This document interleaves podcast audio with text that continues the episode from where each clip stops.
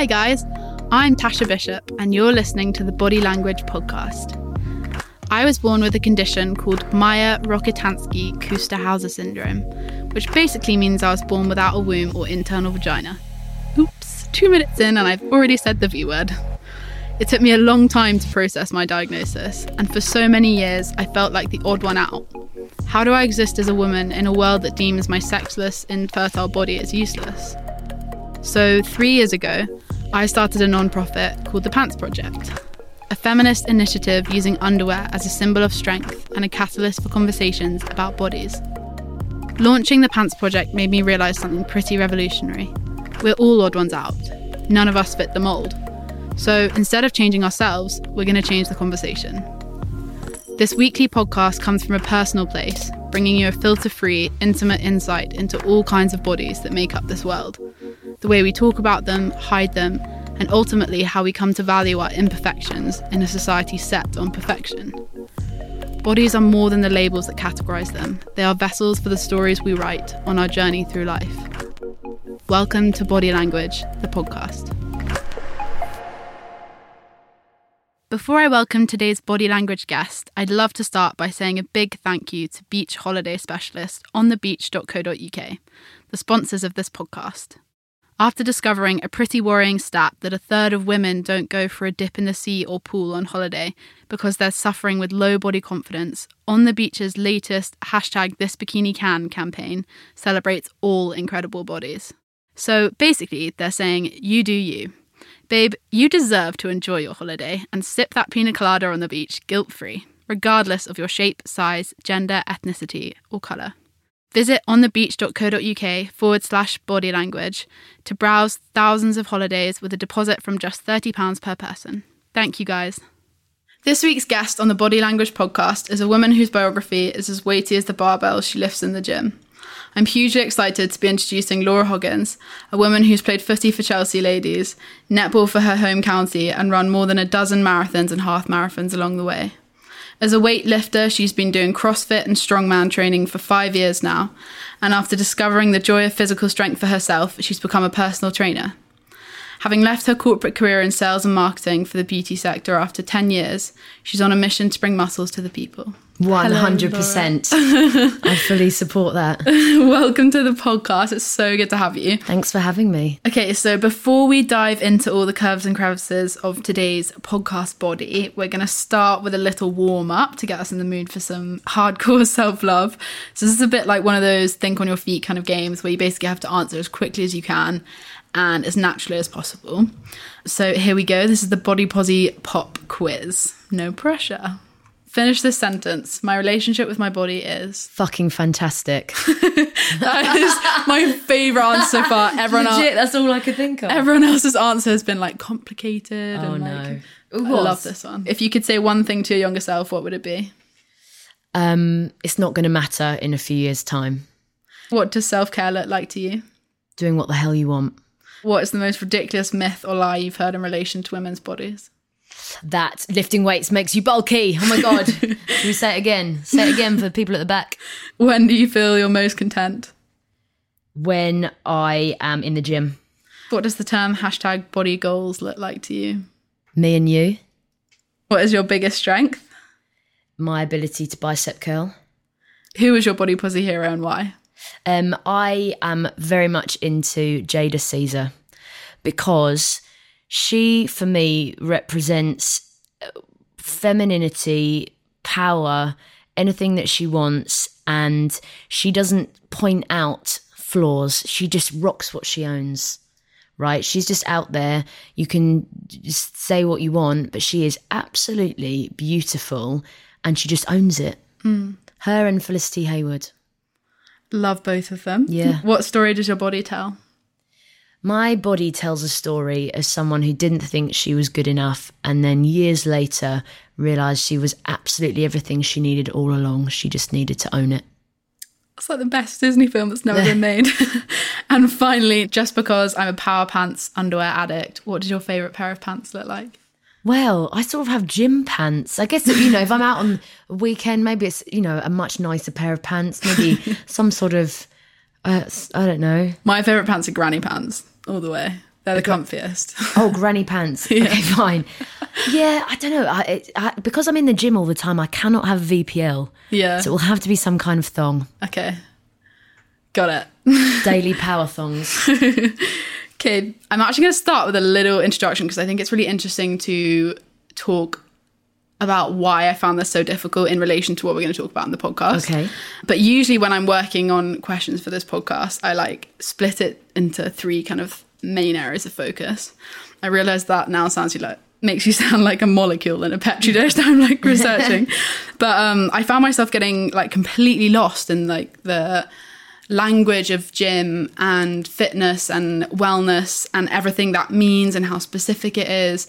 And I think I felt really disorientated, especially as a woman, mm. in terms of the way that the fitness industry uses language. Yeah. So I'm basically just going to throw a load of questions at you. Yeah, go for it. and then we'll talk about why that's so kind of discombobulating for Great so many word. people. Great word. I'm so glad I managed to get that into a podcast episode. Whenever I do an event or interview that involves kind of a preamble of my achievements or CV, I'm always really fascinated by what people choose to mention and what people choose to not mention. Yeah. And your list of achievements is considerably longer than mine. And I actually struggled to decide what to kind of fit into the introduction segment.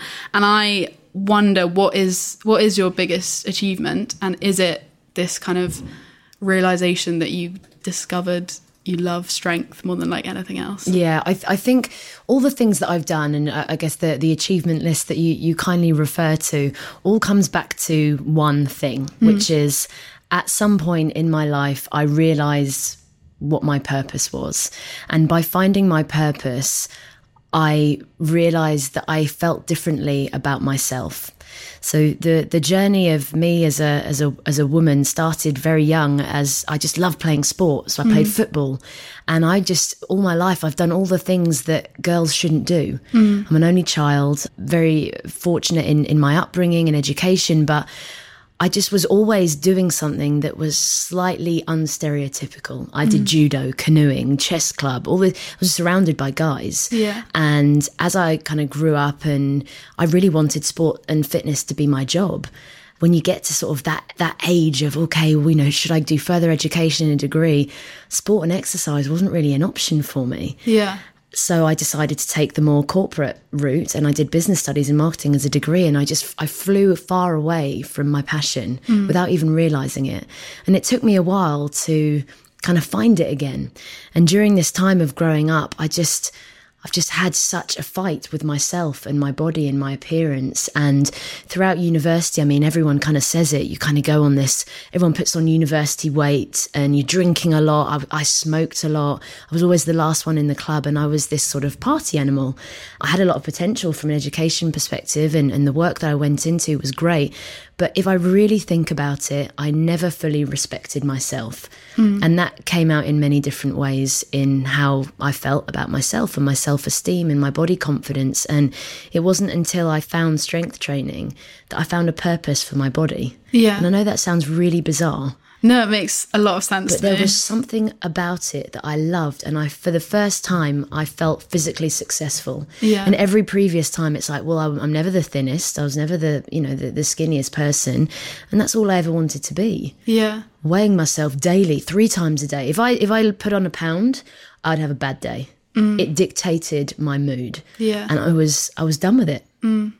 That's so interesting. I when I was diagnosed with MRKH I really hated my body for so long after the diagnosis. I felt like it had lost its purpose, all I ever wanted to be. And I always I always say like, oh, I feel like such a bad feminist when I say this, but this is what feminism is. It's like allowing women to be whatever they want and do whatever they want with their bodies. Yeah. And I all I wanted to be was mum. I just loved kids and I loved like looking after people and nurturing and not being able to do that. I hated my body and then found running and I'm not a marathon runner, but going for a run and knowing that I have such power inside of me was so inspiring and made me like fall in love with my body again. So I really relate to the like finding power Yeah. and making that. But let me just say, into that to that point, when you told me something amazing, and you said, "I'm I've, I'm a runner," and then you and then you instantly said, "But I'm not a marathon runner." it's almost like as women, we sort of slightly say our achievement, then we Yeah. go we caveat it with, "Oh, but you know, I'm not I'm not the I'm a weightlifter, but I'm not the strongest." Yeah. It's funny as as women how we should just really feel confident in our own ability, Yeah. and it's this comparison that really just is is the most challenging thing to get Mm. over because if you love running for you it shouldn't matter how fast you go how far you go because you're doing it for you Mm. and that's the difference if you run you're a runner You should- yeah you should you should be very proud of getting out and doing it I'll Put that on my CV. 100% I guess, kind of in that vein, do you think that? I mean, we're talking about comparison. I think Instagram has been incredible for inspiring communities of like weightlifting communities and inspiring women to embrace that area of fitness.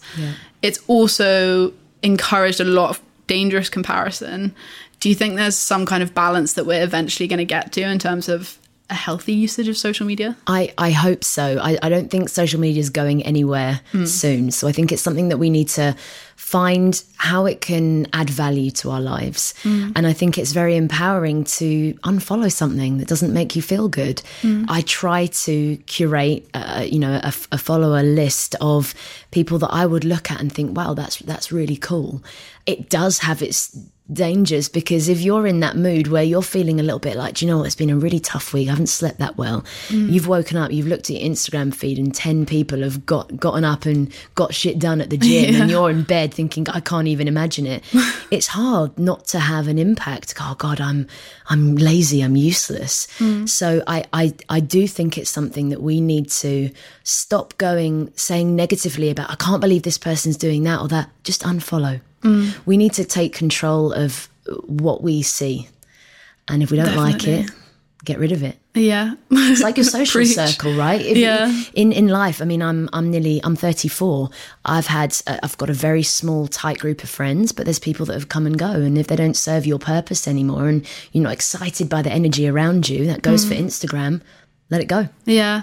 What's your like downtime for your body? So I mean, your your body's become your job in yeah, a, in a way. So how how do you give it downtime? Is that still working out? Yeah, I. It, it's. Do you know what? I don't think it's something I've completely figured out yet. If I'm really Yeah. honest, we talk about it a lot, and as a trainer, the principles of you know p- progressing within strength and conditioning is that your rest time is actually the, probably the most important. Hmm. And I see it a lot in myself and in my clients and in sort of the, the, the fitness community that we don't give ourselves enough time off. Now I'm in the position where I'm trying to find that balance. And that for me is, you know, on a Sunday, go for a long walk, Hmm. you know, watch a film. You know, I, we were just joking actually before that I don't watch loads of TV, but I do watch Loose Women. So for me, that's my time where I, your switch my phone off and I watch Loose Women. And I know it sounds ridiculous, but I just love it. Yeah. Um, So you've talked a little bit about about as a child you were really really into sports. Yeah.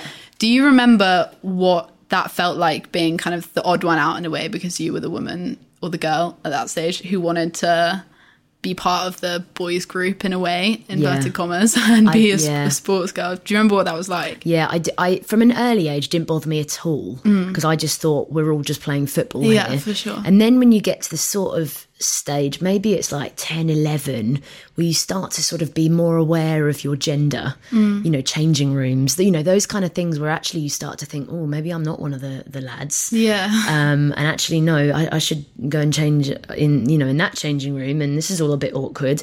And I remember at football camp, because I used to go to some summer football camp because I loved it, but I was the only girl. Mm. When you had to get into partners, no one wanted to be my partner because Yeah. oh, I'm not going with a girl. Yeah. and that was you know potentially upsetting at the Yeah, time. because Someone never had a partner, or someone had to got forced with me. And then I always used to win the awards for like the player of summer camp. And then uh, really thinking about it, it was probably because I was a girl. so all the lads were like, oh God, the girl always gets it. So it's kind of like, you know, I was doing this thing because I loved it. And as I grew older, then I just started to become more aware that actually I don't think this is for me. I don't. I shouldn't be doing this. And then I joined a um, the, a women's football team. So I was just in the boys' training, and a guy who was a representative for Chelsea under 17s who Yeah. said he was Geordie. I won't do the accent because I'm terrible with accents. But he said, "Why, I pet, you should come to uh, you should come to our training." And I did, and I, that was the first time where I was presented with 20 other girls just like me. Yeah. And I was like, wow, That's so cool. These chicks are awesome. yeah. And, you know, some of them actually were, they, they, they're playing for England and, and incredible teams Oh, uh, now. Yeah, I, I didn't quite make it. I wasn't, wasn't quite good enough. But yeah, it was just the first time where I was presented with, wow, there are other people that feel this way. Mm. And I don't, I, you know, because I look like Sporty Spice, Yeah. Mel, Mel C forever, that's okay. You know, I, I can embrace my individuality and know that I'm actually not alone. Yeah. And it's really cool. Yeah. So. Did you go through a time kind of in between that before you found those women where you almost rejected your body because it you didn't feel like it fitted in or did you always kind of have a good relationship with like your body physically? I don't think I could ever describe myself as feminine. It's one of these things that, like, my my mum will go, "Oh, you look so pretty," or "God, you look gorgeous," or she's like, oh, "You look tiny," in that it actually irritates me. Yeah. I know it's really weird, but if someone says you look pretty, I'm like, mm. ugh. Yeah. It, it irritates. I'm like, no, I don't. Mm.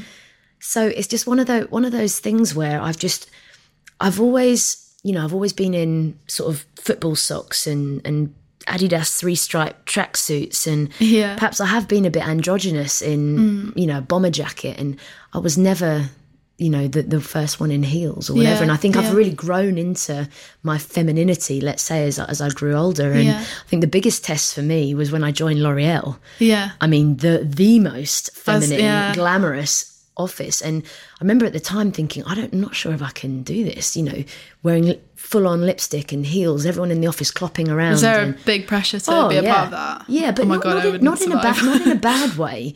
But you just become. They they called it the métier. You know, hmm. you were the, the job, hmm. and if you're talking about cosmetics, you need to you need to be it. Hmm. And it's almost like I. It was like a way for me to. I don't want to say transition because that's not really the word. Yeah, but I've yeah, always yeah. been so tomboy. Yeah. And this was my one opportunity to go. Do you know what? I can wear a red lipstick if I want because. I'm a woman and I can do whatever the hell I want. Yeah. But I, you're you're right to to mention that because I've never felt truly womanly feminine. Mm. I've always been quite tomboy. Just a quick ad break to say that beach holiday specialist on the beach has revealed three pretty important steps to getting beach body ready. Number one, put on your swimwear. Number two, find a beach. Number three, shine bright and feel fabulous. Who would have thought in this day and age that anyone, no matter what they look like, could go to the beach and have a ball? I love that On the Beach are banishing the myth of having to get beach body ready. Since over here on the Body Language podcast, I really believe that all bodies are beautiful. So dig that bikini out, go to onthebeach.co.uk forward slash body language and browse through their thousands of great holiday options suitable for every single body.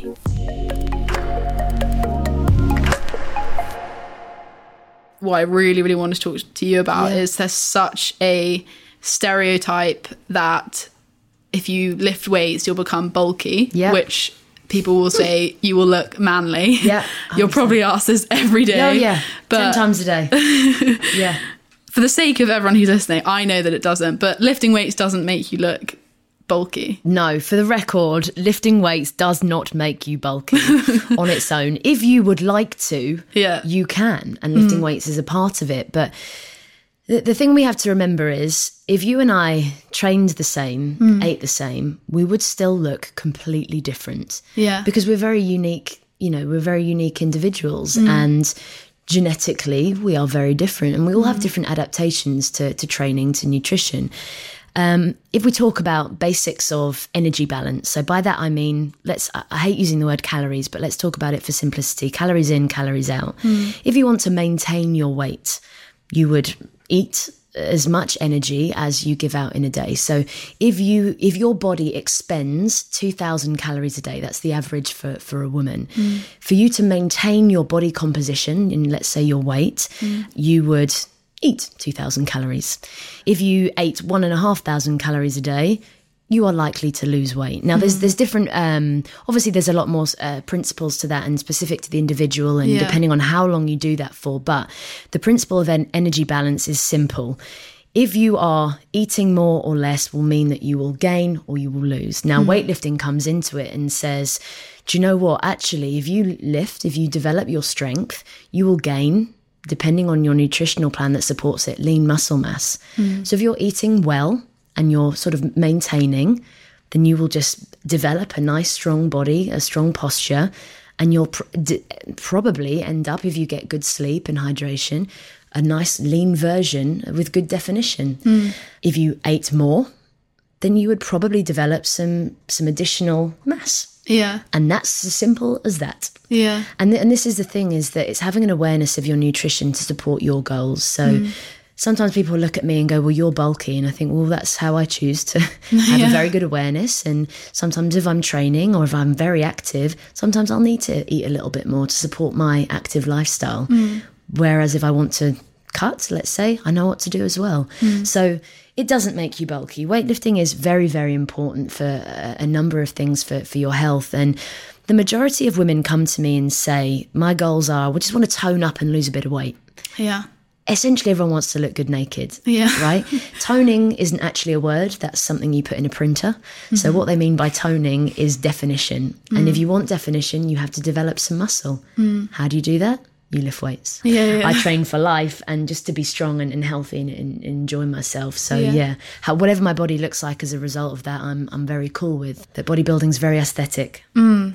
So we've kind of covered a lot of this already, Mm-hmm. but I really want to go into it because you're having a very special day.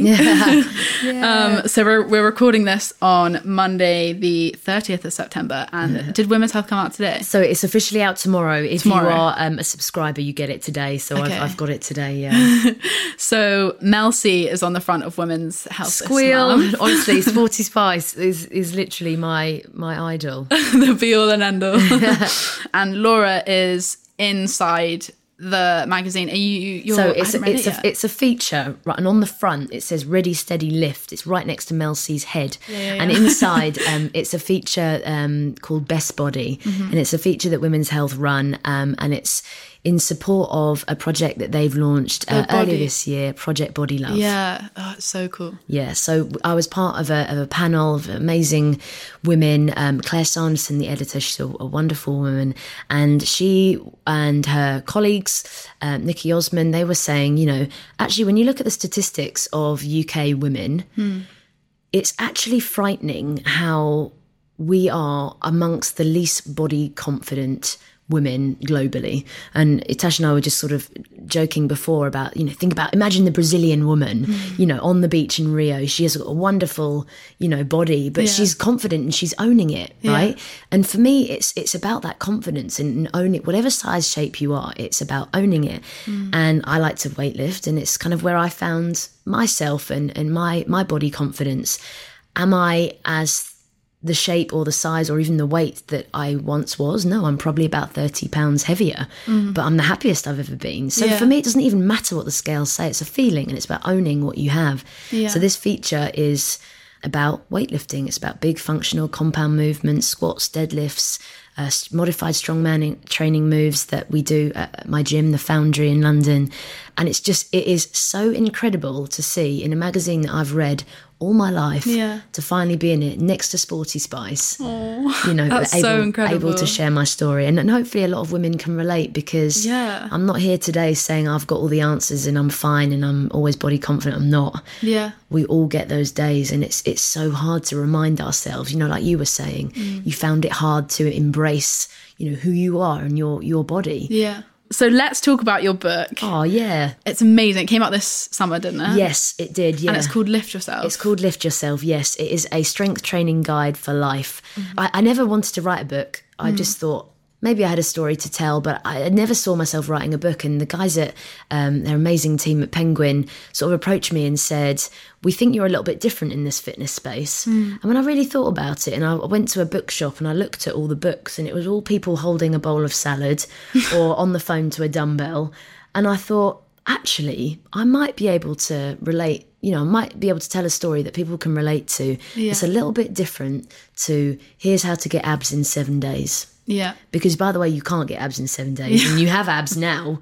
You, you know, how do you get up from bed? It's just this whole obsession of the aesthetic, and you know, having abs or visible abs just means a low body fat percentage, and that might not be healthy for everyone. So, Yeah, yeah, yeah. I wanted to change the narrative, and I wanted to say, actually, you can do this, and hey, you know, women, you don't have to be afraid of it.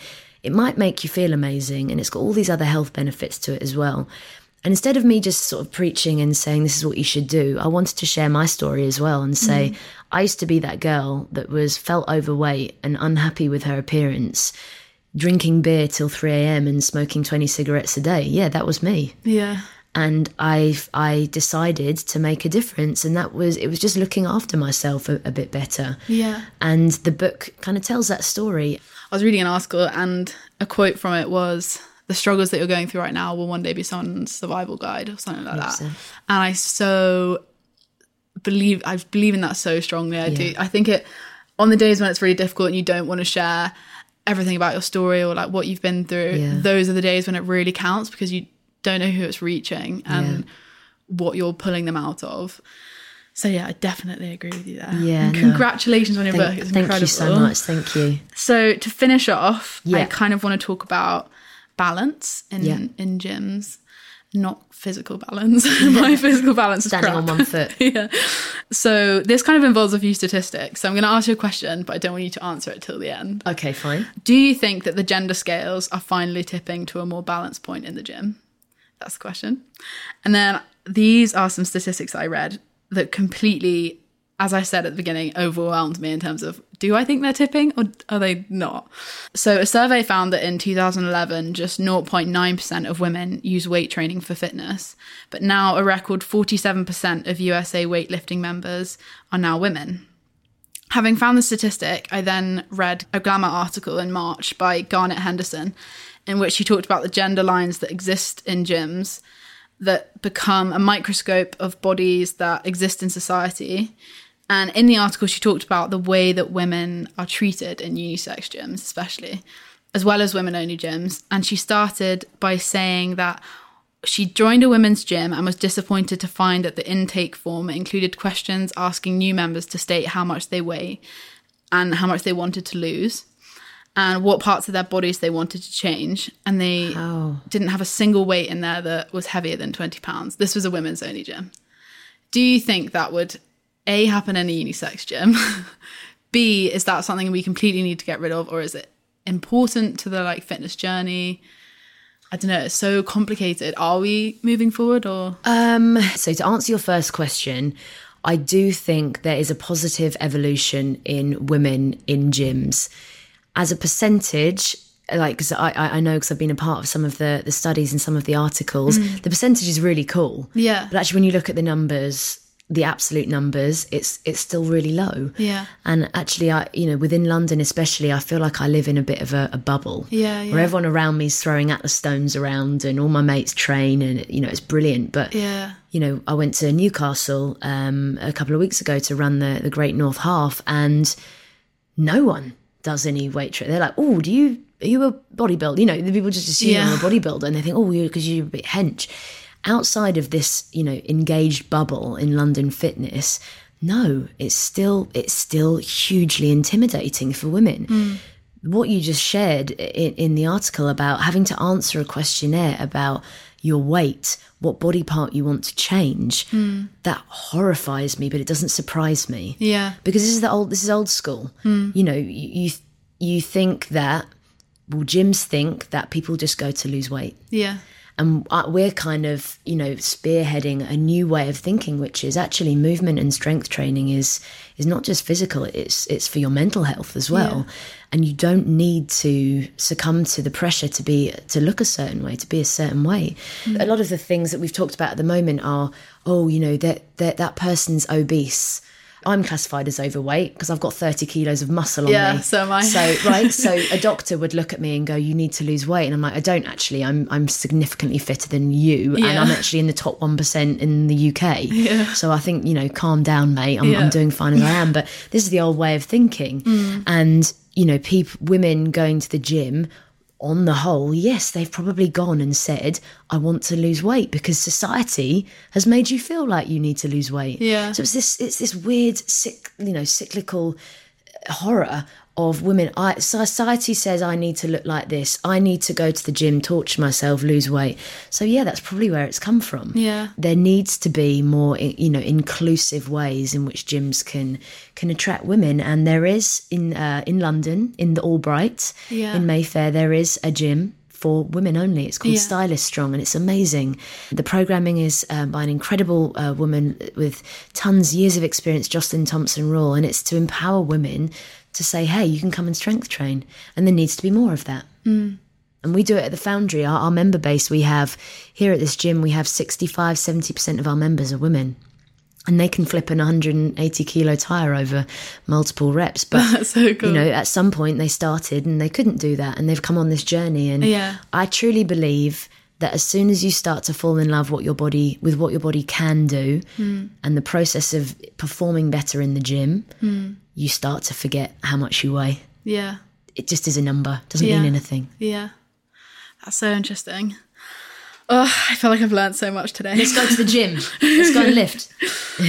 So, for the final part of our podcast, Yes. we always do a thing called Vanity Planet in print. Okay. So we do kind of little unsciencey experiments and stuff like that in this segment, and for they're all different for each person that we interview. Okay. And yours is called Muscle Woman Myth Busting. Hey, So. I think this one's really interesting because it incorporates a lot of the bizarre products that the Kardashians talk about. Oh god. Um, one of I them being a waist training belt. Oh, It's- just squash your organs. Yeah. Do it. So the the phrase is excessive sweating during exercise makes you lose weight faster. True or false? Okay, so I'm gonna say I'm gonna say false just because I hate it, but let's talk about what it actually really means. Your body composition is made. You're made up of a lot of water, mm-hmm. right? We're, we're a high percentage of us is water, and it's important for our daily bodily functions to to be hydrated. If you lo- if you sweat profusely and you lose a lot of water, what do we think's going to happen? You will weigh less Yeah. It was be for extremely moment, dehydrated. for that moment, right? As soon as you then have a drink of water, your body will then return back to where it was, and you, you will have that. So, if you think about um, like athletes, like uh, jockeys or boxers or fighters, they will dehydrate before a fight for the weigh-in. So, yes, you can lose weight. And then you'll just put it back on again. This is the thing that any weight loss program that promises you results in seven days is, is a lie yeah. because it will just be you probably went to the toilet Mm. something that's high in fiber or something that's going to you know make you make you go or you you lose water and that will be your short-term weight loss mm. if you want anything sustainable that's going to amend your body composition you li- need to lift weights and move more raise your heart rate a bit and Right. eat well You heard it here first, everyone. yes Laura, thank you so much for coming Oh, on the thank you. podcast. It's been so good to have you. thank you so much Bye, everyone. bye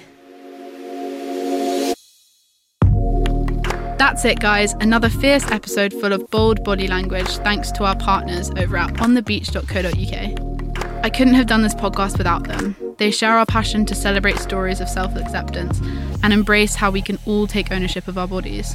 For more details and to book your next holiday, check out onthebeach.co.uk forward slash body language.